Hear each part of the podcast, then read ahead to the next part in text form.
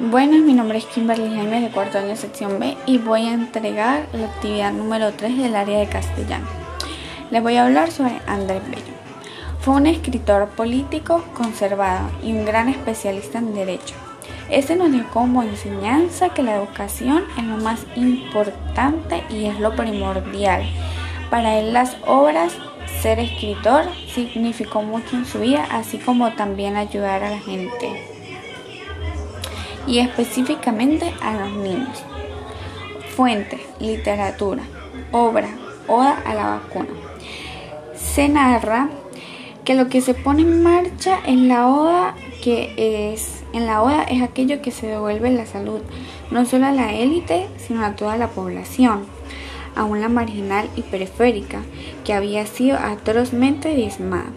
Los beneficios científicos, esos mismos que, aseguramente ya ha comenzado a internalizarse en el después del impacto que le causó el encuentro con Alexander von Humboldt y su ayudante Aimé von Plant en 1800 en la ciudad de Caracas, a propósito de la subida del Monte de Ávila a cuya cúspide del autor de la obra no, yo, no logra llegar. Se puede decir que lo más interesante es que en ella se la obra de Oda a la vacuna se puede narrar en dos temporadas, la del durante la peste y después de la peste, cuando se consumó la campaña de vacunación antivarolítica. Mi opinión. Siento que la obra de Oda a la vacuna está conectada o es similar a la época actual. No son mismos virus ni mismos tiempos, o también se puede decir que no son mismas épocas, pero sí tienen algo que los hace ser similares. Ahora le hablaremos de Mario Benedetti. Este era un chico común y corriente. Le encantaba la poesía, sentir que se enamoraba, como dicen algunas personas, defectos o cicatrices.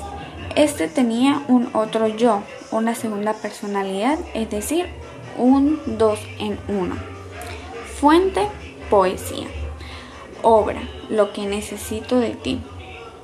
De esta obra se dice que es una locura total y que ese se ve reflejado en una poesía. Sin duda alguna es una de las, de las mejores obras.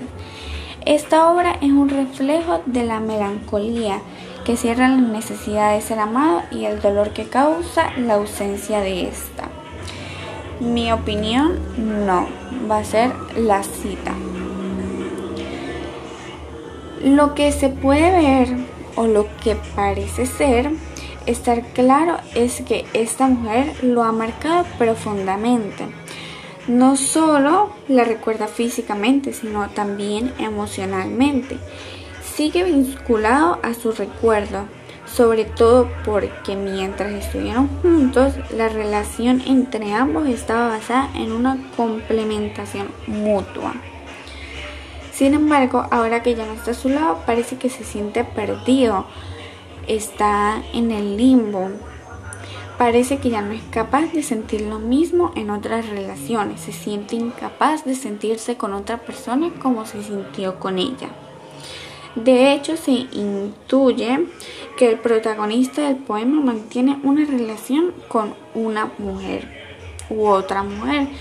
Sin embargo, también podemos extraer de la interpretación de los versos que esta mujer no lo amaría del mismo modo que él la ama y no le hace sentir lo mismo que sentía por su antiguo amor.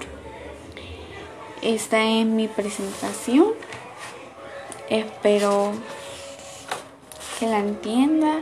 Muchas gracias.